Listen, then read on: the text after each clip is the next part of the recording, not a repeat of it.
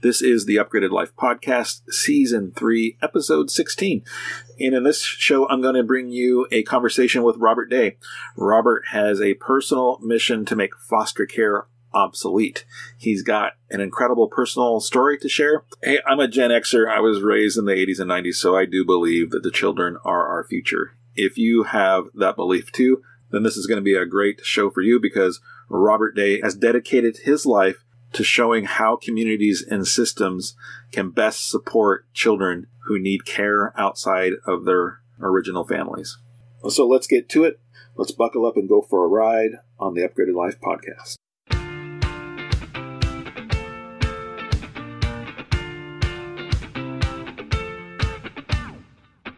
Hello, thanks for tuning in to the Upgraded Life podcast. I'm your host, Dr. Nick Sotelo.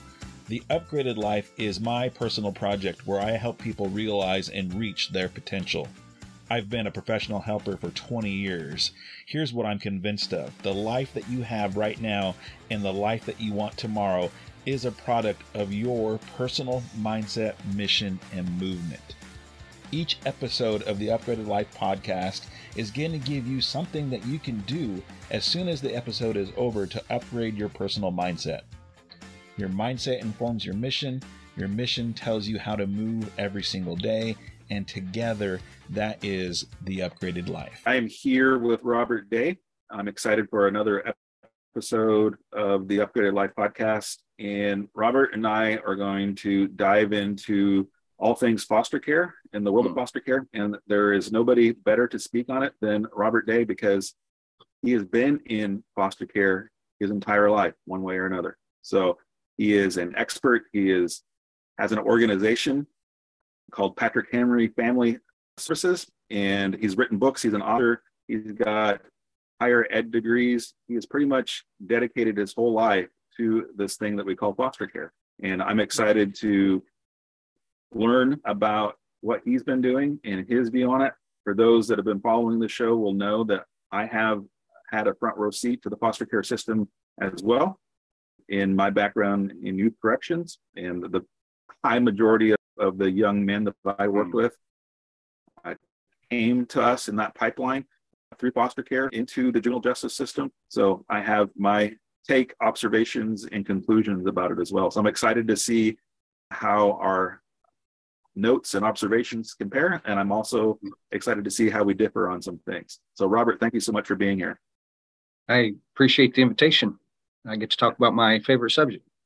Absolutely. All right, so let's start talking about it.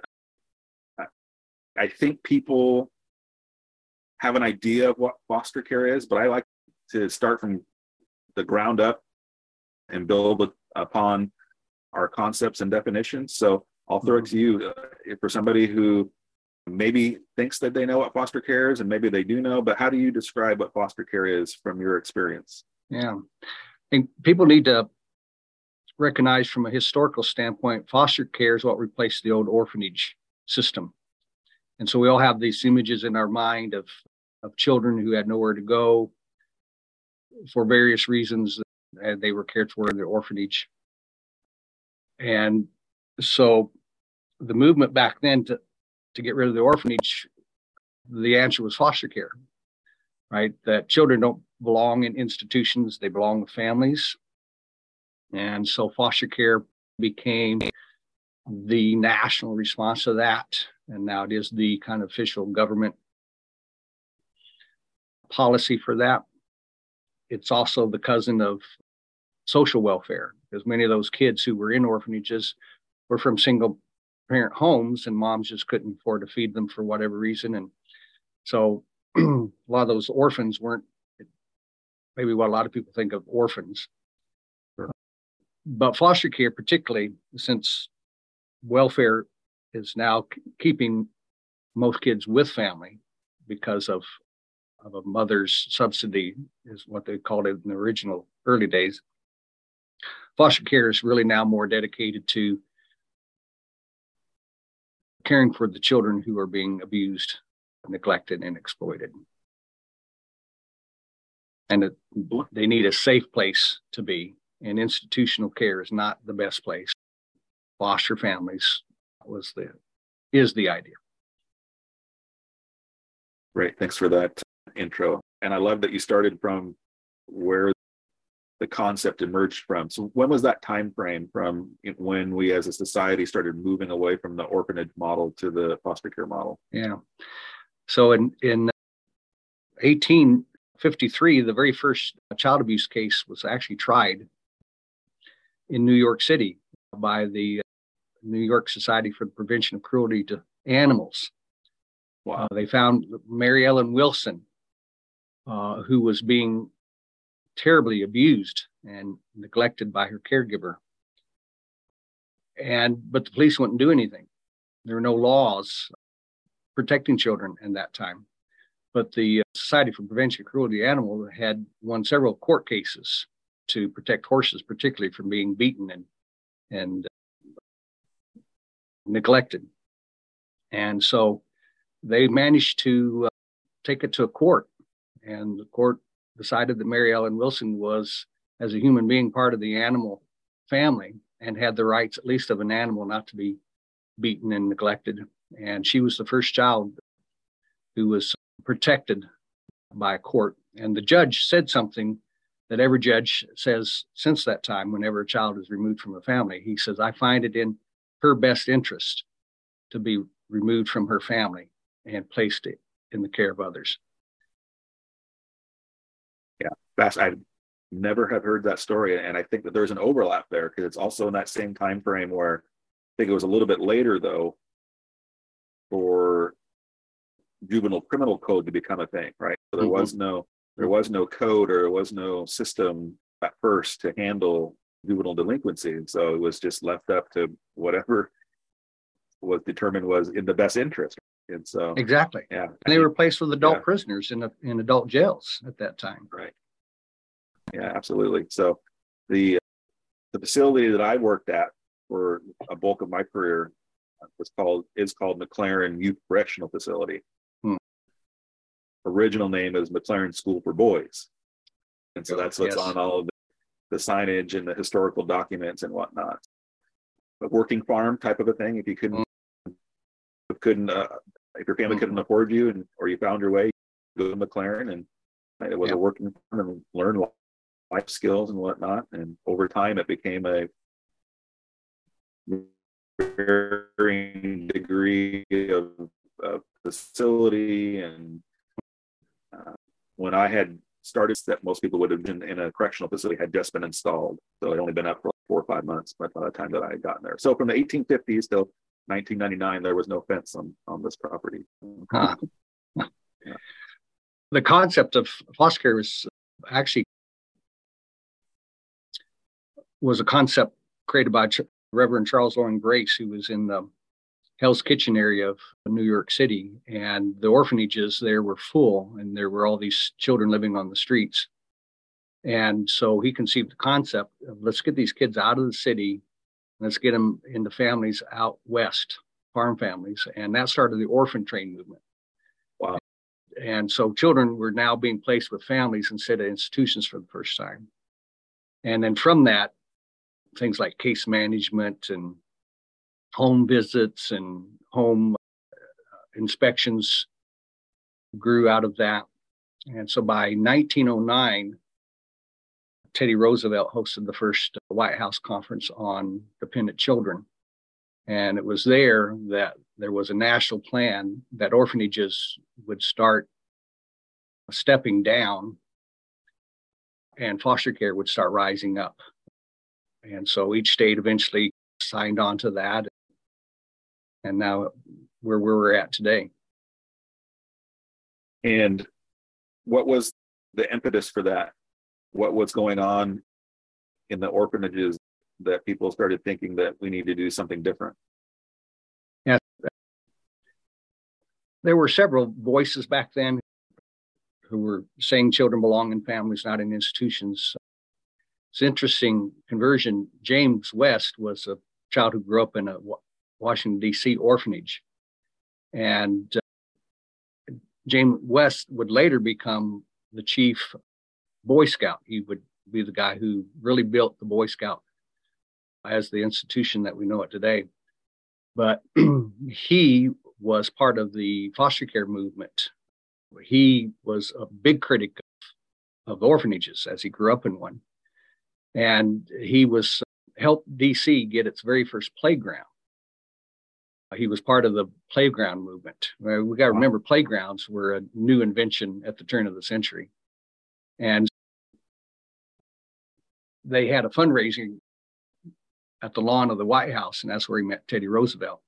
And so later, he asked Teddy Roosevelt if, if he would be the host of a conference on the care of dependent children. And uh, leaders, about 2,500 leaders from all over the country, came, and uh, that's where they began to develop the plan. Orphanages would step down into what's later called children's homes. These big institutions became these little cottages, and house parents were hired instead of like a single lady who had a room full of kids. So it was a step down until the states could build this foster care yeah. system. So it's interesting that uh, an orphan was the one who ended up being a big voice of that. But yeah. he once uh, he he wrote that uh, why should children waste away in institutions when there are families waiting for them to provide real love and care? Yeah. So as you talk about that, I sift through my own history of working at MacLaren School for Boys, and that mm-hmm. that language that you used was still part of the again the documents, the language, the vernacular. Mm-hmm. So we I worked in a cottage, right? We mm-hmm. had eight eight cottages in the area of the facility that I worked in, and there was remnants of house parent and people that had worked there before I could hear the stories of, when house parents were a thing. And so when you mm-hmm. when you talk about that, I, I, didn't obviously experience it directly, but the echoes of it were still there. So that's fascinating to me. Yeah. Mm-hmm. That, that, probably where I was at followed this model exactly all the way through, mm-hmm. step by step. Yeah. And we have playgrounds uh-huh. in our facility too, right? Yeah. It was all part of that new century and kind of a progressive movement. Lots of things were happening. People are, are, were opposing child labor, right? So we got child labor laws, playgrounds were being built, free school movement, which we know today as public school, right? Because before that, school wasn't free unless your family could afford it. And so a lot of things converged. And foster care was just one of the many things that came out of that. But I think foster care has become now the issue, and that foster care itself is a system that abuses and neglects. We've we live in a nation where, on average, between 400 and 600 children die at the hands of their parents every year, and that that's a tragedy, right? so in response to that, we're maintaining 400 to 600,000 children in foster care every year because we just try to keep kids safe. But we know kids are dying in foster care, kids are being abused in foster care, they're being lost in foster care. And because of what we know now about trauma and the impact of childhood trauma and removing children from families, those we've got to find a new movement, a new way to protect children, but not let them get swallowed up in this huge bureaucracy that's highly political with multiple billions of dollars flowing through the system with all the experts making a pretty good living managing these troubled kids And you've been a part of that system. Absolutely. Yeah. Yeah. And it's been called the child welfare industrial complex. And it's so large and so massive and so powerful that those within the system can't think about how can we do it differently or better. And, and, and so that, that's what we've been trying to do here. Okay. Yeah, I love that. I don't know. We could go so many different directions here We could. And I feel like I'm talking to a, a long lost friend too. but uh, I think we ought to just get right after it that why is this so important to you as an individual this whole thing? I was born in the system. My mom was 16 years old was in custody of state of tennessee when she was pregnant with me because of abuse that she experienced. And uh, was placed in an unwed mother's home as they were called back in that day. And so i was born in the system in the custody of the state of Tennessee. My mom was placed in a foster home and she put me up for adoption originally. But when those foster parents learned I was uh, free for adoption, they asked the state if they could adopt me. And so they placed me with the same foster parents that where my mom was. And so that was the first two years of my life was in that foster home and potential adoption home. The, the adoption never took place. And so my mom aged out of the system and she made a fateful decision that I've regretted my entire life. She took me with her. And I've often thought what life would have been like if I had been adopted by those first foster parents instead of by a, a poor young single mom who had dropped out of high school from deep abject poverty second oldest of 13 kids. Um, and so my life was, I was a child being raised by a child, but an emotionally needy child, dysfunctional child. And so that caused me to be abused and neglected and in and out of the system. And so when I was 10 years old, I was placed in the same foster home that I was when I was born. That's where I learned the first part of the story uh, uh, and understood that they were my first parents and they wanted to adopt me and so I was just in and out of the system. And when I became a social worker, my first, when I got my master's in social work, I did child protective services in Anchorage, Alaska. And so I was the person who was making big decisions about whether children should stay with their family or should they come into foster care.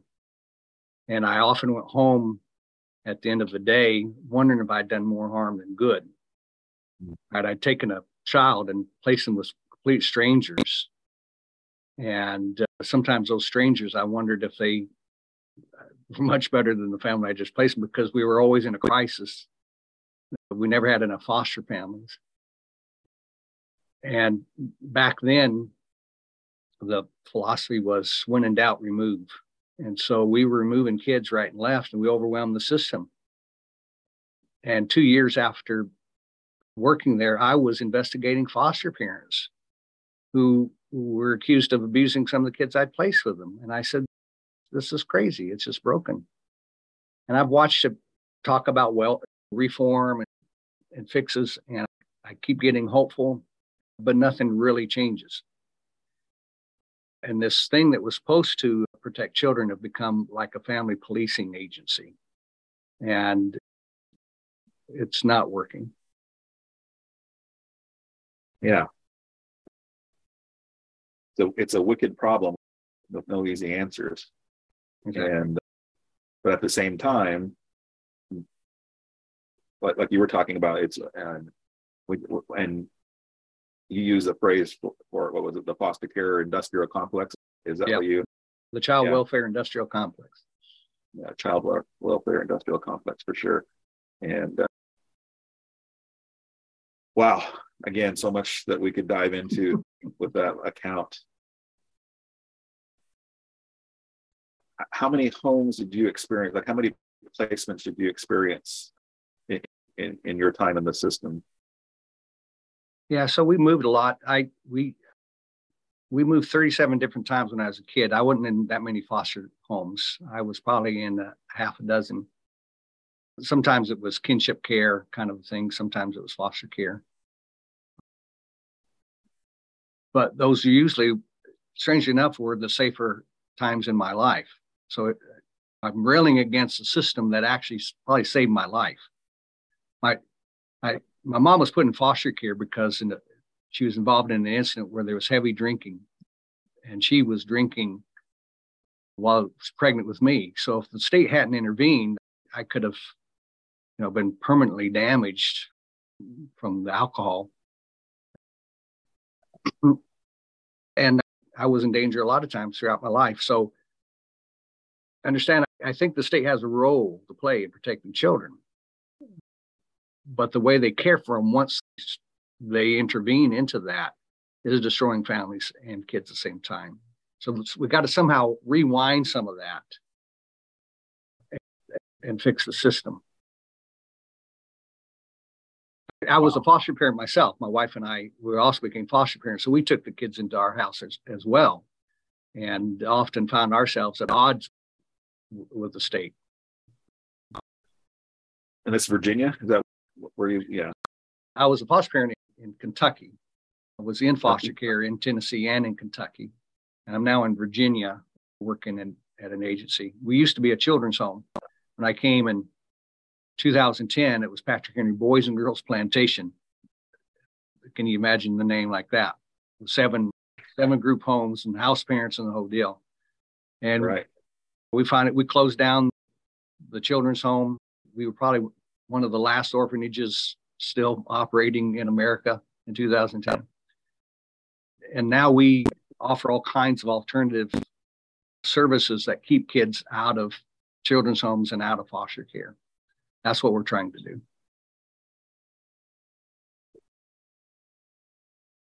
Um,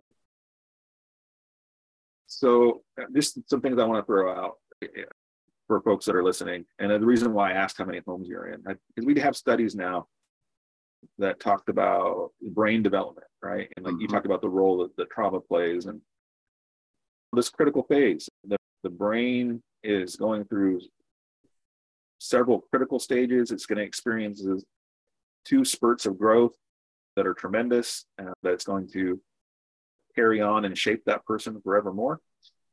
And so we have some studies that show that any kid, not just foster kids, that when they experience multiple moves in, mm-hmm. in that time frame, it, it, impacts the way that the brain develops. And so if you tack on things like trauma, an abusive home, neglect, then you're compounding the negative mm-hmm. impact that those things have. And so just kind of, and I'll share kind of my understanding of the concept and I'll let you uh, agree or disagree with it. But it's the idea that if you're a young person, if you're a young child and you're in community A, and let's say you're in community A all the way up to the point to where you would be going to an elementary school. You're learning how to get accustomed to that community whether you realize it or not. We don't have a community mm-hmm. acclimation protocol, but that's what's happening, right? Mm-hmm. The streets around the house that you're living in, or the, whatever your your living situation is, you know where the playground is, you know, where the the mini mart is. Whatever. So you're getting accustomed to these things. You know how far you can walk, and then you eventually go to this elementary school.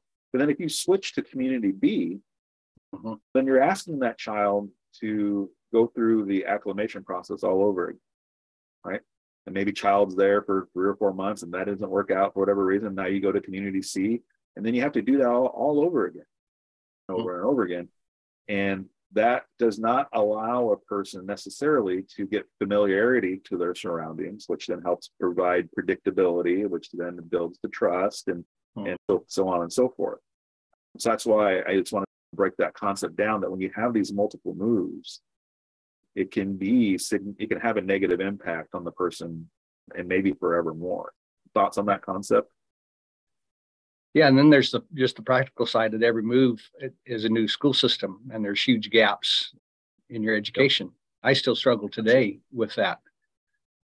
I graduated with very low a scores a act scores but very high ACE scores, adverse childhood experiences scores, trauma yeah. scores. And so there's huge gaps in my education. So, yeah, all those moves are part of that. Uh, for your listeners uh, who may not be familiar with it, there's a an ACE survey. It's called the Adverse Childhood Experiences Survey, and you can Google it. And there are ten questions, and it rates the ten things that we know by just good empirical evidence is difficult for children to overcome and that there will be lifelong consequences, social consequences, but also health consequences. And it's things like abuse and neglect and divorce and food insecurity and a number of those things. So my ACE score is nine, right? So, right. but I've often been called the exception to the rule.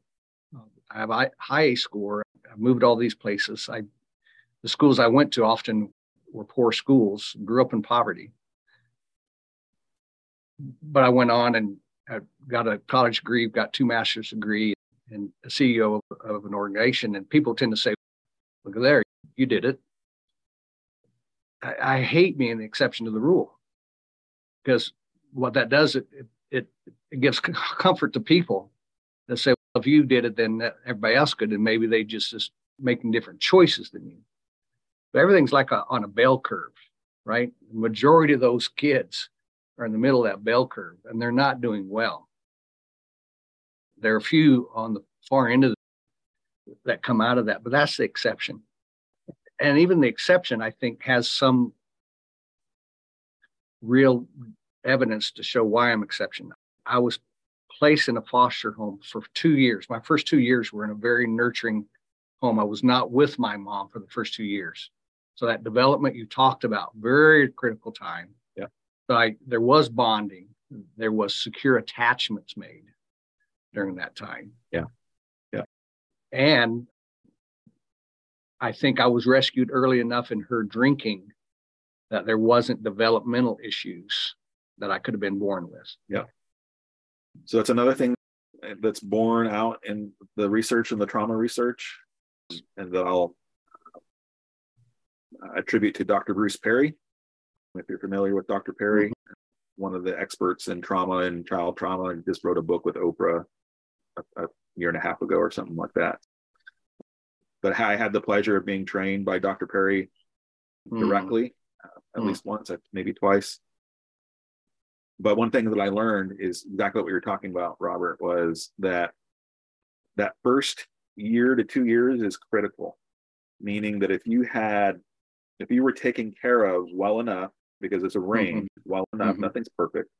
But if you were taken care of well enough for those first year to first two years of life, then that is going to set you up well for the rest mm-hmm. of your life. Uh-huh. Unfortunately, the inverse is not true. That if your first year to two years was not was far beyond well enough or good enough mm-hmm. then it doesn't it's unfortunately you can move into a much better setting scenario family whatever it is after that critical period and mm-hmm. you're still mm-hmm. up against it and the ACEs mm-hmm. is part of that and mm-hmm. all of that but what do you do with that information i guess maybe you have an answer right in terms of what can we do to ensure that people get the best care possible in that, that first critical stage of life. But something that really impressed upon me when I heard Dr. Perry kind of talk about that and then sifting through by that time the thousands of kids that I had worked with. And mm. there's I've seen it, I've lived it. And, and, but I think you're right on. The, the you're the exception. And part of that exception was that you had some good enough care, enough care mm-hmm. during that critical phase of your life. Mm-hmm. Hey, have you and, run into that or heard of Dr. Perry before? I have. Yes, I have. Yeah. And I would add to that that the power of mentorship to intervene in a kid's life. And so there were critical times, particularly in my adolescence, when I needed good mentorship. That it was there. It was an informal mentorship. Nobody had signed up said, I'm going to be this kid's mentor. But I had some coaches or some teachers or a youth pastor who were there at critical times. I had a coach who hid me in his basement when the police were chasing me, and I ran to his house and he hid me in the basement. And they knocked on and said, Hey, coach, is he there? He said, Nope, not seen him. You sure, coach? Yes, I'm sure. And uh, those cops had played football for coach. And I could have been in jail, and that could have changed the trajectory of my life but coach hid me. He, and he and then when the cops are gone and I came up out of the basement, I got a lashing, buddy. I a, a tongue lashing. And uh, but I knew he cared. It was out of love. And so those were some critical times that also helped me be the exception to the rule. So we hear Patrick Henry talk about meaningful relationships as the key to this whole thing. It will not be done by programs and bureaucracies, or policies or regulations. It's got to be meaningful relationships. Those other things are needed, but meaningful relationship is the key. How do you operation, operationalize that? What does that mean? It's a phrase that people will, if you do any kind of investigation or your own research, you're going to see this in the PYD positive youth development. It's one mm-hmm. of the it's one of the pillars. Trauma mm-hmm. informed care is going to be there. Oh. Missouri model, all these things we're going to mm-hmm. talk about that. But what does it actually mean in real time? And what does that mean for you? How do you operationalize that in the work that you've done and the trainings that you do and when you're trying to help people embrace that concept? Sure. It's our vision here that every child is with a thriving family supported by a faithful community. And we actually created what we call Vision 30 in Lynchburg and the four surrounding counties where we operate. We want to see the number of kids in care go down to zero. And so we're investing in all kinds of preventative and uh, other services that hook people up with meaningful relationships like mentorship. We uh, operate Safe Families for Children, which is an alternative to foster care, yes, volunteer system. Yeah, powerful because it really is built on the model of meaningful relationship. We operate the Kinship Navigator program for our local DSSs, and we train our folks, right? Maybe delivering a bed, but the most important thing for this family is, is meaningful relationship. Talk about human capital. Poor families, particularly kids, need human capital for those who have that. We do have counseling centers and we have trauma informed therapists but we really want to go more and more upstream. We operate Care Portal. I don't know if you're familiar with Care Portal. I just mentioned, talked about that. We operate a camp for kids from hard places. So all of our camp, summer camp staff are trained in trauma informed care. Very small camp sizes with a lot of adult supervision. But I, know we may be running out of time, but I want to challenge your listeners to one thing. So I've been working on this definition of every child with a thriving family in a faithful community. I've been working on the definitions now. So I decided to try a chat GPT, see what artificial intelligence could help me with that. So it helped me develop some things. I said, now put the five protective factors in the meaning of a thriving family, and it did. And so we worked on this definition. I said, now what would happen if one generation was raised with thriving families supported by faithful communities? What would happen?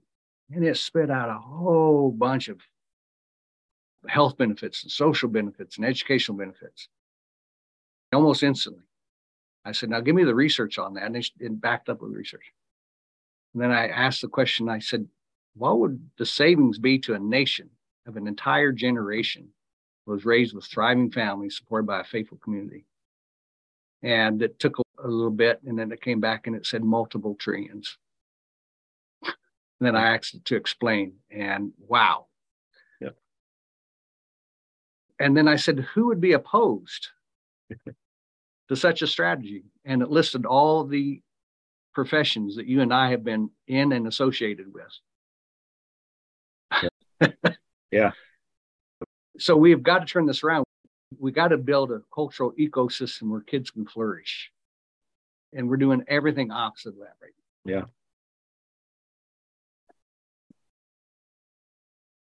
Yeah, again, so I love that you're showcasing how you use the chat GPT to help you with that. I think that's a brilliant ex- example of there's a lot of talk about how terrible it is and whatnot, but I think that's a brilliant example of, of how you used it to do some heavy lifting around some some writing and lining up some concepts there.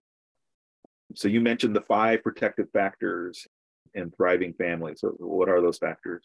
Oh, now yeah, you put me on a on the test now. So parental resilience is is one, right? Social connections, a, a faithful support system, understanding of human development, right? Parents often don't know, right? They're not parenting well because they don't know the human development stage. And I know there's a fifth one, and I can't think of it right now. Uh, but look up the yeah, thanks. Look up the five protective factors. Very important, and it's all based on good research, good empirical data. Is there something organic there about supporting basic needs? Yeah, I we've we're literally literally are have are making communities and neighborhoods unsafe places and our schools unsafe places for kids. And I think we've got to go back and do some of the harder sustainable work that that that support families. And we've made everything political we've made everything bureaucratic we've made everything something that has to be paid for. And that's what we fight about. And uh, so yeah, we we just got to go back. And I, I don't want to abolish foster care. There there's an abolitionist movement that wants to abolish foster care like they want to abolish the police. But i do believe we can make it op- obsolete right? We could build better systems where there's not so many kids that are in care and those who are in care are in, in more natural environments like a safe families or like a kinship placement that's supported naturally by volunteers rather than some kind of bureaucratic system so I pulled it up. I had the beauty of it pretty quick on the keyboard. So the fifth one is concrete support for parents, and that's there what it go. says, right? Is yes. making sure that families can meet the basic needs for food, clothing, and shelter, transportation. So concrete yeah. support. It's not just you know, there's a program that you might be able to access if you're lucky enough, right? yeah, nice work. We did it together. But so it's a wicked problem though. So mm-hmm. again, this is part of the reason why I stepped away from my role in corrections is because I couldn't do what I'm doing now to the degree that I wanted to, which is connecting with people like you in mm-hmm. order to help smooth out some of the biggest wrinkles that are in the system. So I'll share a burden on my okay. heart for this and then see again what your experience or take on this is. So this piece of chat gpt giving you these the output of how many the cost savings and it came back in the trillions right so mm-hmm. and again you're an example of it to a certain degree mm-hmm. I, I would i tell people that i worked with hundreds if not thousands of young people that were worth millions and millions of dollars and they look at you like what are you talking about and i said for these children that are taken away from at birth where they're going into a system and that costs mm-hmm. money every day that a kid is in care costs money and then if they behavior mm-hmm. their way out of foster care right meaning that uh, foster families aren't able to manage the person anymore then they go into residential care and then mm-hmm. that costs double mm-hmm. triple quadruple per day what foster care was costing the system and then they'll go through that system and then again they'll do a behavior then by the time mm-hmm. they're age in Oregon 12. And so uh, 12 is when the youth authority, the juvenile justice system, then can have jurisdiction over the young person. Younger than 12, they would remain in the child welfare system. So then they have a behavior and then they enter in the juvenile justice system, which has added layers of cost. And so by the time I would get them at, I was, I'm the end of the road when they become the MacLaren we're the largest youth facility for boys in the state of Oregon, and they can stay with us till they're age 24. So hmm. if, if they come at 12, that's potentially 12 years that they could stay with us. And hmm. And then in between, like Oregon has tried what I call boutique therapy, where they've actually contracted with an out-of-state kind of high level, mm-hmm. costing something on the order of tens of thousands of dollars per day and it didn't work and, and they come mm-hmm. back or didn't work you know what i mean when i say that mm-hmm. i say mm-hmm. that flippantly but mm-hmm. uh, and so literally these kids then we the taxpayers have invested millions upon of millions of dollars into each one then at age 24 what oregon does is because they we can't keep them past age 24, but then they are beyond, they're almost at the upper edge of that transition age youth phase. And so what I tell people is that if at age 18, there's a hundred beds that are available to that young person at age 18. Soon as they turn 19, there's six. And that's not an exaggeration, right? Mm-hmm. The amount of resources that is available to somebody who's in that 17 to 18 year old range is okay. I'm not going to say adequate, but it's something. But then as soon as they cross that, they're 19 mm-hmm. years old, it reduces basically down to nothing. And you have to have significant developmental disability or qualify for some of those some of those placements, right? Mm-hmm. So what we do with those kids and so our facility is on one of the main highways here in the in in the area that runs north and south. It'll go to if you keep on it, it'll take you to Mexico, and if you keep going north, it'll take you to Canada. And we take them to the curb and we point them north or south, and we say we'll give them an address. That here's the mission in, in Portland, Oregon, and or here's the mission in Salem, Oregon, which is tor- towards the south, or Eugene, and we say good luck. And so we've taken a kid the system has from zero to 24, taxpayers have invested millions of dollars into them and we just throw it away. And that's the burden for me. And some of these kids are, oh, not some of them, a lot of them are high school graduates. Does Monday at the office feel like a storm? Not with Microsoft Copilot. That feeling when Copilot gets everyone up to speed instantly? It's sunny again. When Copilot simplifies complex data so your teams can act, that sun's shining on a beach. And when Copilot uncovers hidden insights, you're on that beach with your people and you find buried treasure. That's Microsoft Copilot. Learn more at Microsoft.com/slash AI for all. Dreaming of a better sleep? Tossing and turning is not your destiny. And Olly is here to help. Olly invites you to sink into sweet, sweet slumber to improve your mental and physical health and overall wellness. More than just melatonin, Olly's ingredients help you unwind your mind for a delightfully dreamy drift off. Sleep is on the way at Olly.com. That's O L L Y.com. Um, a lot of them have been working in our facility, uh, developing what we would call entry level job skills, but they literally have no place to go. There's no family, They've been uh-huh. raised in the system since day one. And in the 22 years that I've worked in that environment, that same scenario has existed. The only thing that we did to make life better for that kid in that scenario is we gave him a duffel bag that he could carry. Mm-hmm. Otherwise, we were kicking them to that curb with two trash bags. Mm-hmm. We give him two trash bags with all their stuff, and they would have to schlep up and down the highway in trash bags, clear trash, institutional sized trash bags. So we gave them a duffel bag. And I would always remind that person who was responsible for intake and sorting the, the property and issuing a duffel bag. They said, wow, well, they don't need these duffel bags. And I said, Whoa. that is the only way that we've made their life better in the community is that we actually issue a duffel bag when they're going up and down the highway.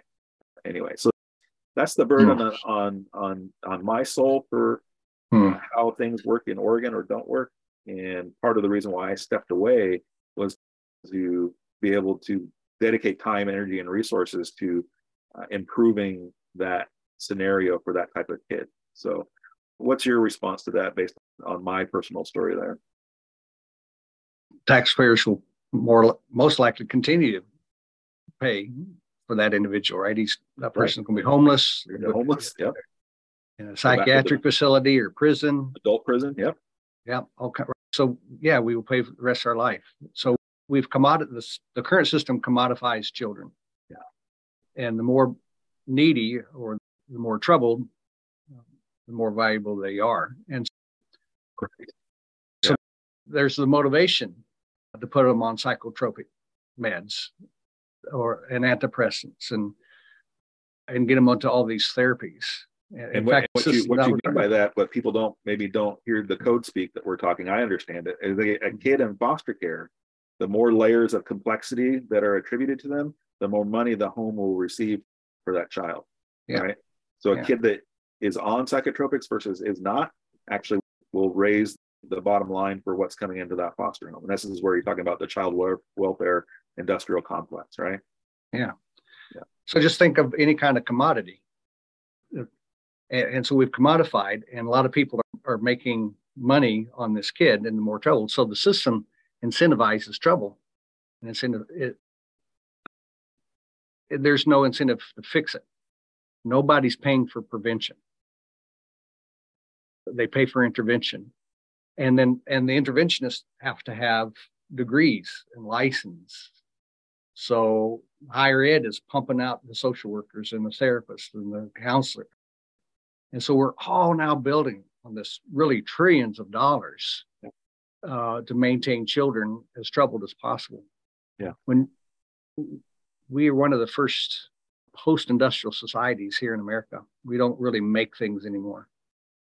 And so all of we all make a living either by providing knowledge or information or a service.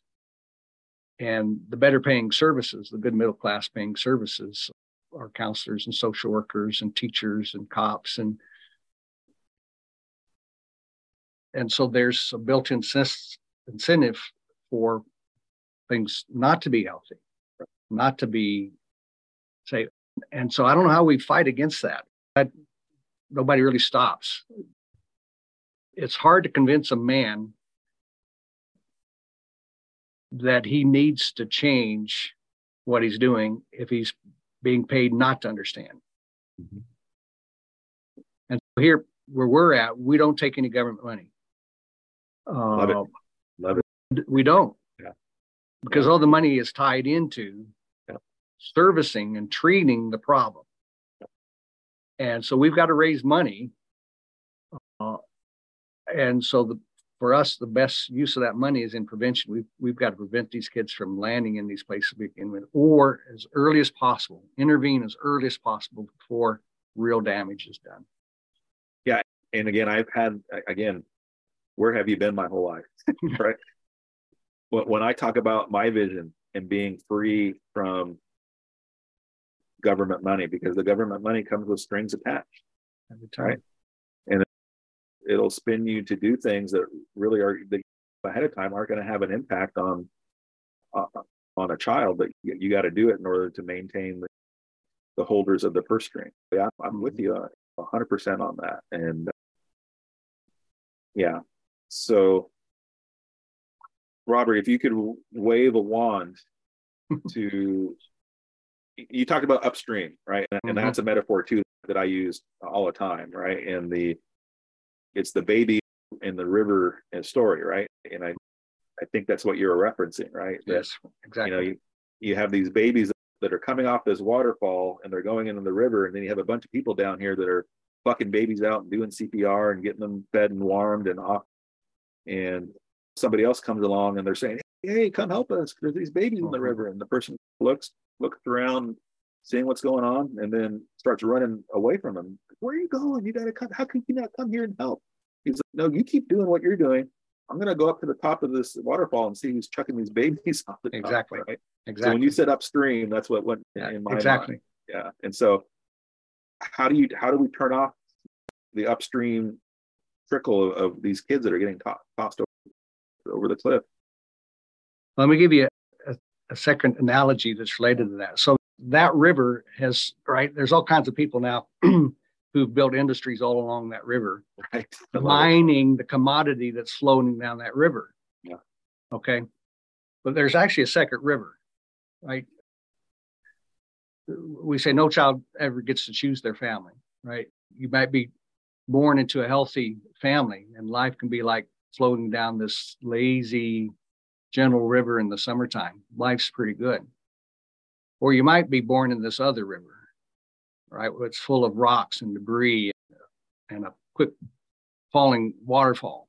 And if you make it over that waterfall, you're going to produce another child just like yourself.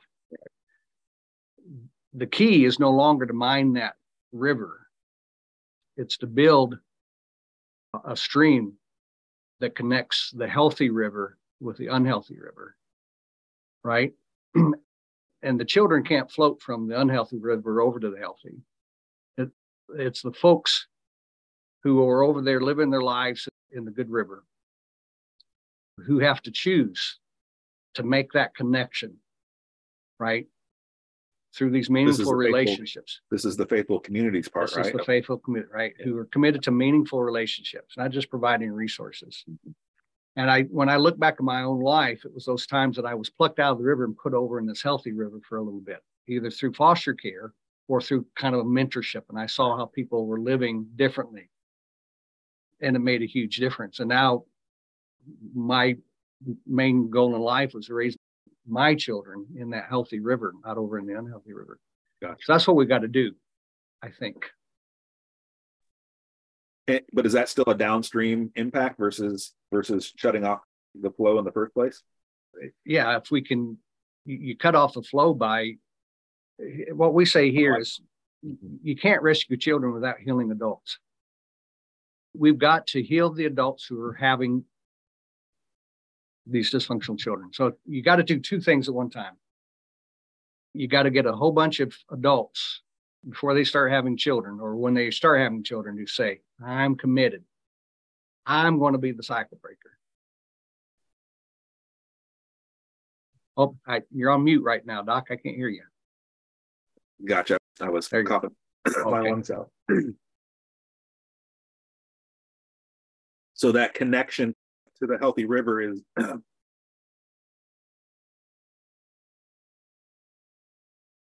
Bless you, sir. sorry, sorry, you're having a hard time. We got you all choked up about this subject.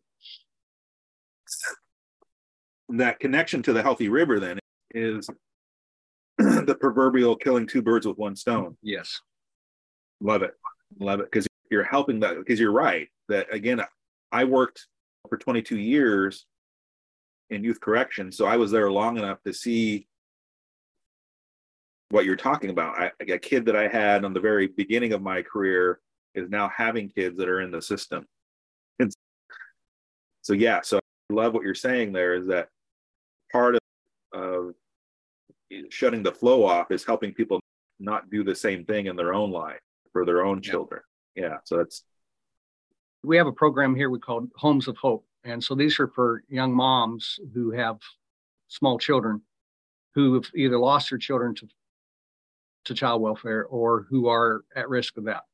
Or uh, CPS has intervened and this mom now has a choice. They can come and live in our home that we provide for her and her children. So instead of separating her children, her from her children, her and her children come from home and we guarantee that they're safe during this period. And so then we're trying to help this mom rebuild a life so that her children are safe. And one of the things we do is we have them take the ACE survey. And then we talk about the power of the ACEs. And then she starts recognizing that she herself has suffered from this. And she starts saying, I don't want to, I don't want this to happen for my child. So then we introduce them to the five protective factors and a whole bunch of things. So it starts clicking. And she can decide right now's the time that I either got to make a choice for my own children. It's too late for her to rewind her past, but she can get on a path through healing. And in her own healing will provide a future for her children. Yeah. It's a tough road to hoe for these moms, but many of them are making that good choice. Yeah. And not everybody in that predicament is accepts the help in it or this the faithful communities part of it is meaning that that one of them probably one of the most predominant character traits of somebody who's in this situation is being very distrustful of other people Hmm. and i think Mhm. again in my experience was i would see lots of people that would come into the work with this belief this desire to, to be helpful and a lot of them couldn't get over the hump of just because you want to be helpful doesn't mean the person on the other side of you is going to automatically see you and accept you mm-hmm. as being a good person or helpful because their whole life has taught them the exact opposite Exactly. and so there's this testing out period that happens again i'm getting more youth corrections oriented but there's this feeling out process and oftentimes it's full of nastiness and negativity, right? Because this person is. Let, let me throw this at you and see if that's all it takes for you to run away from me, right? Because mm-hmm. that's what happened all every other time, mm-hmm. and uh, you got to be mm-hmm. able to persevere through some of that in order to establish this trust, right, and this idea that you are a faithful person. And uh, well, we found that the families, the moms particularly, who will place their children in safe families for children versus because she's voluntarily doing that. And she knows the family is voluntarily taking them. They're not getting paid. Right. By the state. They're a volunteer. And she never loses control. And the family, right? The, there's a whole system around that family that is taking the child. And there's a system around that mom who's placed the child and so everybody has the same goal and that's why it's a child in safe families for children it stays for less than 45 days right. and usually goes back to uh, a healthier situation but what we found is that sometimes when mom relapses a little bit she seeks out that couple who took her children and develop a relationship because it's safer than calling social services or waiting right. for social services come knocking on the door and that's what, so the moms at our homes of hope, same thing. They're voluntarily coming and maybe under the threat or the concern of social services, but they're still in charge. They don't lose custody of their child if they're in the home with us. And we're not getting paid by anybody. She's not paying us, state's not paying us. We're doing it voluntarily. So there's something powerful in that volunteer relationship, isn't it? Yeah. It's much more meaningful for people. Still hard sometimes for them to trust. Absolutely. But it's a little bit easier. Yeah. And again, just to, I, I'm familiar with Safe Families, um, mm-hmm. but it, it is, like I said, a volunteer organization that's supposed to fill that gap that not everybody needs to be removed from the home and taken into foster care or out of home placements that are entrenched in the system. And so Safe mm-hmm. Families is that stopgap. And yes. the way that I've seen it used is for shorter stints, right? Yes. That if whatever's going on in the family dynamic is it's good reason to believe it's a it's going to be short lived and so safe families can come in provide the care and support that's needed and then mom and or dad get, back in place and then then the family can reunite and I, one case that i was familiar with it was uh, the young person was halfway through their junior year hmm. and it was some it, whatever the choice was foster care or move out of state to a different a mm-hmm. different mm-hmm. family member uh, or remain in place graduate in the community in a safe family and that's what was able to happen and it was just a great story all the way around yes. the, the outcomes yeah. around that so just for folks to know what the role that mm-hmm. safe families play is that stopgap between yes out of home placement right because mm-hmm. the chances of, of things going wrong and having long-term negative impact when they go into the system are much higher in my experience. Mm-hmm. Yeah. You may not know, but one of our our governors, Ted Kulongoski, was a product of the foster care system. Oh. Yeah. And so he's the one that actually helped when he was attorney general to to draft up the Oregon Youth Authority as a as an agency. And then also when he was in in his term as governor, the foster care system is plagued with problems, and you still have kids that are being abused in all sense of the mm-hmm. term, physically, mm-hmm. sexually, kids that are being not fed and clothed and kept well, and he, mm-hmm. he became out, outraged at that and did what he could while he was in in office to to turn that around.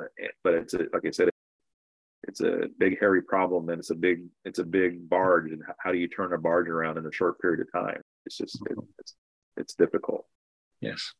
Yeah. So you don't take any government money you so you're raising money on your own. So what does that look like? How do you raise money to to support what you're doing?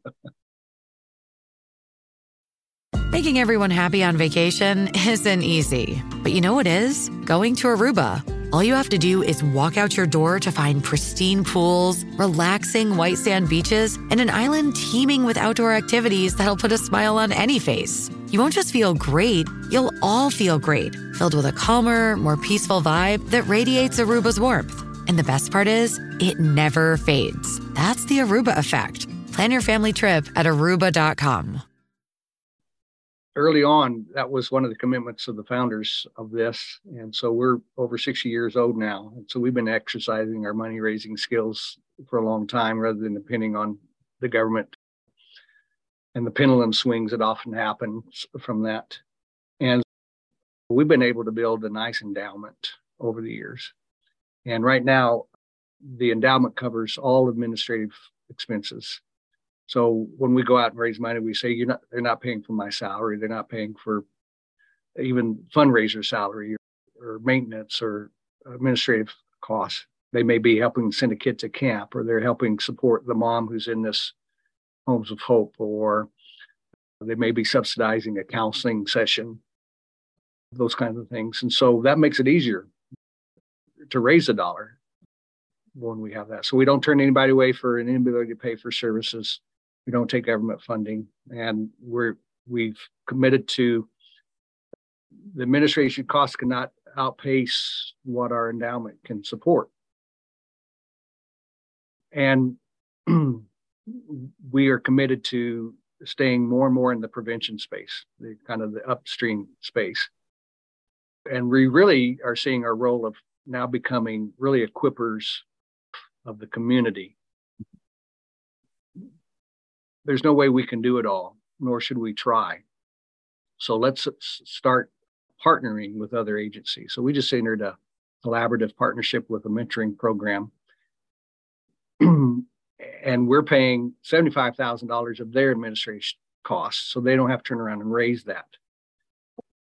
And so if we can build capacity in these groups or in that prevention space or really grassroots in the neighborhoods, the toughest neighborhoods, that's where we need to be putting our money rather than us coming in artificially and trying to be the savior, right? We don't want to play the government because we don't like what the government, how the government does it.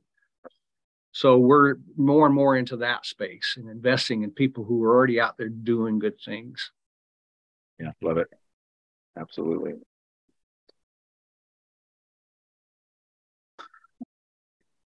I I could keep talking. We're up at the hour mark, but uh, I think we'll wind it down here and maybe we'll do round two because we could continue on this. We did we skip over the surface of ACEs and that and you have you're an author too. So I, I want you to be able to talk about the books that you've written and maybe the book that you're focused on right now. Yeah, so that anybody would like to ask for a copy of it's called uh, Rescuing Children Healing Adults. Uh, the story of one orphan, one orphanage, and the dream to make foster care obsolete. And it just tells the story of how we took this old children's home, which was built on the orphanage model, and doing what we're doing today, and tells a little bit about my own story in that, and starts to begin the laying out the dream of what would it look like if every child was with a thriving family supported by a faithful community. And so all they have to do is uh, reach out to me at R Day, R D A Y at patrickhenry.org, and we'll send them a complimentary uh, copy for right. tuning in and listening today. Absolutely. If folks want to buy that book though, because they're they hear your message and they're compelled to contribute in a meaningful way, where can they find the book if they want to purchase they, it? They can't buy it. They can't. They can't. But they can I can send it to them, and if they want to donate back to us, that would be wonderful. And there, there's information in the book on how to do that. Awesome. Love that. I'm plugged into several communities that I know will hear this and they are going to want to help and they're going to want Wonderful. to help financially. And we'll make sure that we have a clear enough path for people to do that should they want to, to contribute to what you've got going on there. All right. Um, Robert, I appreciate you spending an hour with me. And before we wrap it up, though, to the person who's listening to this show, and they understand better the need. Maybe they have already had their own experience um, and they feel compelled to help. Um, one way is to get the book. Uh, what can the average person do to help with the thriving families, faithful mm-hmm. communities concept and model? What can the average person do? Uh, the first commitment is to be a, a part of a thriving family themselves, right? If they had a family or they're part of that family, do the hard work. If it requires therapy or, or whatever, be committed to be that person that says, I, it's, it's going to start with me. Secondly, be a mentor. Uh, be engaged, volunteer at, at an agency, show up at where kids are and say, How can I help? Be a CarePortal responder. Find a, if CarePortal is in your area, find out uh, how to be a part of that and say, I'll be one of those people who will respond with real resources to family right at the time of their need. And then make a commitment to stay plugged in if that family is open to that. Yeah, yeah just be a decent human being. It starts with that. Yeah. and I love what you said. Start with yourself, right? Because yeah, if, right. if you're not squared away, you probably aren't going to be helpful to very many other people. So again, this is a mindset podcast. I'm not going to ask you the standard mindset question but there are a lot of people who will discount their ability to, to have an impact right and so they did, they heard you say be a mentor and i guarantee you there's a, a slice of, of, this audience that's going to say oh, i don't have anything to offer hmm. what would you say to them Yeah, well, I, I would say capacity is a state of mind so if, if you feel like you can't because you don't have the capacity that's a mindset problem you do have capacity if you have the capacity to have a relationship with another human being, you have the capacity to make a difference. Love it. Absolutely. Yeah. One of my old bosses says the two things that you need is to um, show up and give a damn. That's right. That's the second one that we have a hard time convincing to give a damn. Yeah, that's right. That's yeah. right. Robert, appreciate you. Appreciate the work that you're doing, and hopefully we can continue to collaborate and connect and work together because it, it takes collaboration and it takes a, a network of like-minded people to move something mm-hmm. like this. This is a big boulder that we're trying to push uphill. It right? And, Amen. Yeah. Take care, my friend. Thank you so much, sir. Bye bye. That was Robert Day and his story, his mission, his purpose in this life really hit home with me, given the way that I spent 20 years in a career working with young people that were on the other side of foster care. So I'm super grateful that I got the opportunity to spend some time with Robert. I hope his story inspired you. I hope his story provided some hope and comfort. If your life somehow has crossed paths with the foster care system, Robert has a generous offer for you that tuned into this episode of the Upgraded Life podcast, and he's willing to send you a copy of his book. And the title of that book is Rescuing Children, Healthy Adults The Story of One Orphan, One Orphanage, and a Dream to Make Foster Care Obsolete. So if you want a copy of that book, send an email to him, and I'll put that email in the show notes, and he'll give you a signed copy. That's pretty generous. And here's what I would ask in, in return. If you take him up on that offer, uh, I see that his book is listed on Amazon, uh, go there and give him a five star review, right? Because that review then helps the algorithm at Amazon push that book up to the top and helps him get his message out there. And a message that's dedicated to helping children and helping communities do better by children is a message worth spreading far and wide. As always, I want to offer a huge thanks to my listeners. If you find this episode of the Upgraded Life podcast helpful, do all the things that you know how to do. Leave it a five star review, uh, give it a thumbs up, whatever you can do wherever you're listening to this episode. Uh, give it some love on the socials. That just helps me, helps the algorithm, helps the powers that be to let the world know that this is a valuable resource for people. As always, I have some special offers for folks, and particularly you listeners of the Upgraded Life podcast. You know that I've been helping men with uh, destructive anger. I've been helping them to develop the skills necessary in order to get complete control over anger. So if you're a man and you're listening to this and you've been given an ultimatum, get this fixed or else, uh, don't waste any time and don't work with somebody who isn't an expert. I'm going to bring you expert intervention using time tested and proven skills and tools to help you get complete control of your anger. You can find all that information about my anger resolution program in the show notes below. I've been able to show more and more people how to boost their education about all things blockchain, all things Bitcoin. I have two e-courses and a community to support your knowledge in those areas. If you're starting from zero knowledge, that's okay. Uh, my Crypto 101 course will help you get to, up to speed. If you are beyond uh, Crypto 101 and you want to learn how to start investing in crypto, then my Crypto 201 course is going to be for you. Those are under the brand The Ultimate Crypto Startup. And again, you can find the links to those programs in the show notes below. Now I want to talk to you about one of the most exciting opportunities that I have ever been able to offer the people in my audience, in my community, those people that follow me. So here it is. I'd say over the last three to four years, I've been plugged into a particular community, and this community has grown and evolved over time, and it has now gotten to the place to where I am able to help onboard people into this community. Why would you want to be part of this community? Let me tell you. If you've been tracking or following me over the last handful of years, you probably have asked the question, how does Nick do all this stuff? How did he figure out how to launch a podcast? How does he run social media channels? How did he convert his income from a traditional nine to five job to a non standard online business revenue platform where I get to work when I want and however much I want, depending on what the need is at the time. Well, I'm here to tell you I didn't do it all on my own. Of course, I had to take my own action. I had to put in my own effort. But I've been supported by a community for the last handful of years. And without that community, I would have not been able to do any of the things that I'm doing right now. That community is known as the Guardian Academy. And the Guardian Academy has everything that anybody needs to upgrade their life and to live the life that they truly want.